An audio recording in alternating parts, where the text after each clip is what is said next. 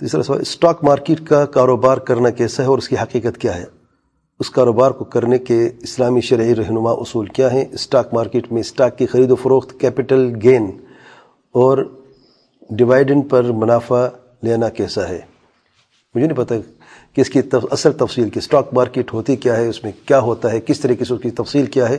اگر یہ سمجھ آ جائے تو پھر اس میں جواب دینا آسانی ہے۔ میں نہیں جانتا اس اصل میں اس کی ادھر تو سنی باتیں ہیں کہ اسٹاک مارکیٹ میں آپ کا شیئر ہوتا ہے شیئر آپ لیتے ہیں، پھر آپ بیچتے ہیں۔